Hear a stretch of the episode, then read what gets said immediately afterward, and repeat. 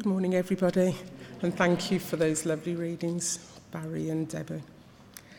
Let us pray. Father God, thank you so much for this morning. And Lord, may your will be done as you've always asked us in your prayer as we listen to the words of this sermon. Thank you, Lord. Amen. What is suffering? Can it be quantified? Can it ever be measured? Why do we have to suffer? What good does it cause? Will it help to shape us or just cause us pain? Job, the sorrowful, faithful individual who becomes plagued by afflictions and suffers, takes time to realize hope and the reality of resurrection. He has to endure painful suffering and he knows not why. The book starts with a prologue into his happiness, describes his wealth, and we are told he fears God and shunned evil, righteous, upright individual who is living the good life. Shift to the heavenly realm, and God is having an audience with the angels, and Satan joins them.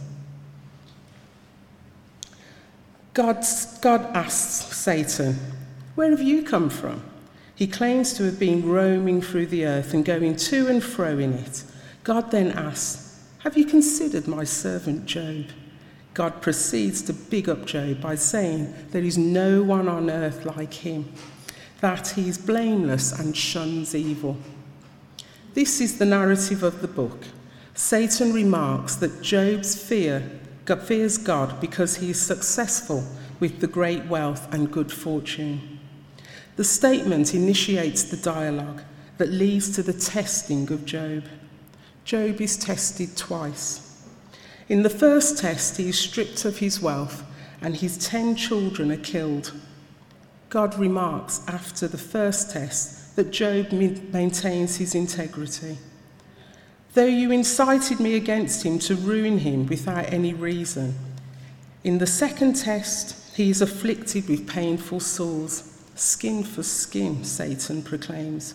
A man will give all he has for his own life, but stretch out your hand and strike his flesh and bones, and he will surely curse you, you to your face. Satan ultimately wants Job to curse God to scream and ask, Why am I suffering? Job remains faithful to God despite the adversity. Although he accuses God of being unjust for his piety and good works, I ought to protect him or save him from suffering. A question we often ask why is there suffering?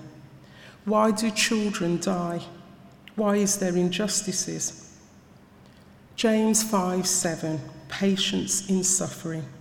We are taught that people who persevere are blessed. The Lord is full of compassion and mercy.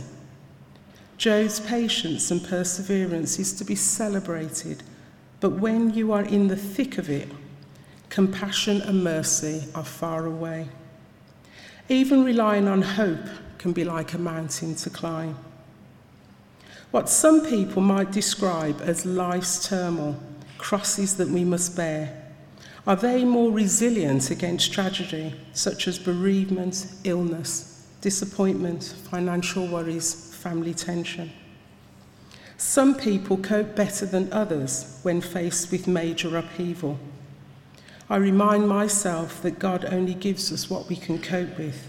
God knows our strengths and weaknesses so when we face adversity, it is important to maintain the knowledge God knows that we will arrive on the other side with a renewed understanding of Him and ourselves.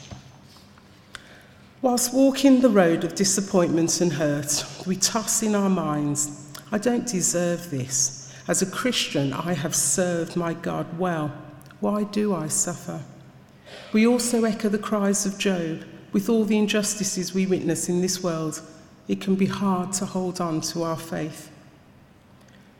Job's friends believe that God's justice is to punish the wicked, and Job, Job believes he ought to be judged according to his deeds. Yet he feels totally abandoned, lost, isolated, and hurt. No explanation as to why he has been afflicted. His friends come around, come along with their own agenda, rigid in the belief he must have done something that he is not prepared to acknowledge and be honest about.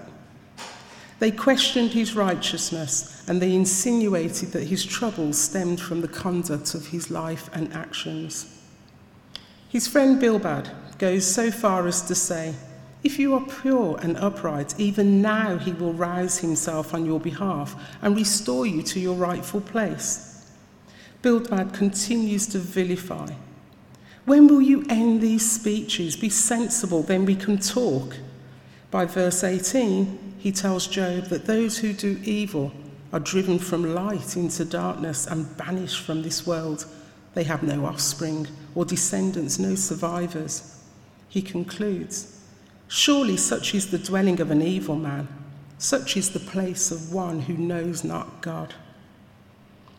These words are harsh and would have broken Job because he knew who he was and he knew he was not wicked in that sense. But if this is what friends thought, what did God think? Because he had heard nothing from God. He cries, Though I call for help, there is no justice. He gets no response. The despair makes him lament.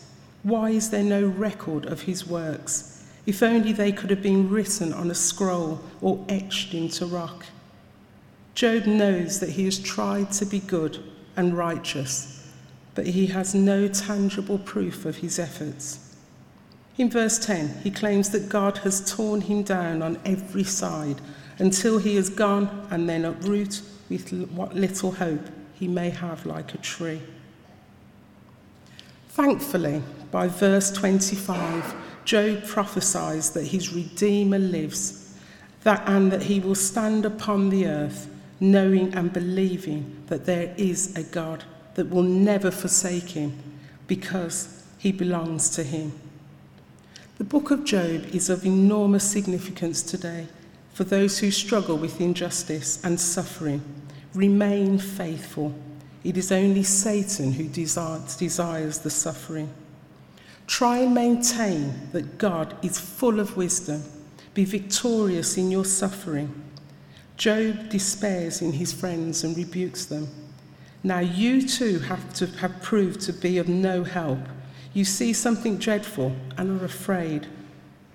Job is not privy to the conversation between God and Satan throughout his ordeal, so his endeavours are more praiseworthy because at no point does he seek to blame or curse God. He just expressed an innocent bewilderment and complained that God did not seem to listen did not seem to be listening to him. He eventually hears from God in chapter 38, who then reminds him who he actually is, the magnitude of his glory. The honesty of prayer is of value. God wants us to be honest in our relationship with him. Job teaches us that God allows himself to be questioned because our questions and complaints show that we are still holding on to our faith in Him and struggling to relate what we know of God's justice and goodness to the suffering we are experiencing. The book of Job reminds us that God's way can never be contained by simple human formulas. We often have to wait upon God's understanding and wisdom when we pray for clarity or guidance. We wait for the future glory. We don't, don't hope for what we, we already have, we hope for what is yet to come. Therefore, we wait patiently, for we are more than conquerors. Romans 8. We know that in all things God's works, God works for the good of those who love him, who have been called according to his purpose. Christ was called to suffer under Pontius Pilate. We recognize the passion. We know that he was undeserving. Christ cried out on the cross, Eloi, Eloi, Yama Sabachthani. My God, why have you forsaken me? A question, not an accusation, for even the Son of God had to wait for the arrival of his glory. Amen.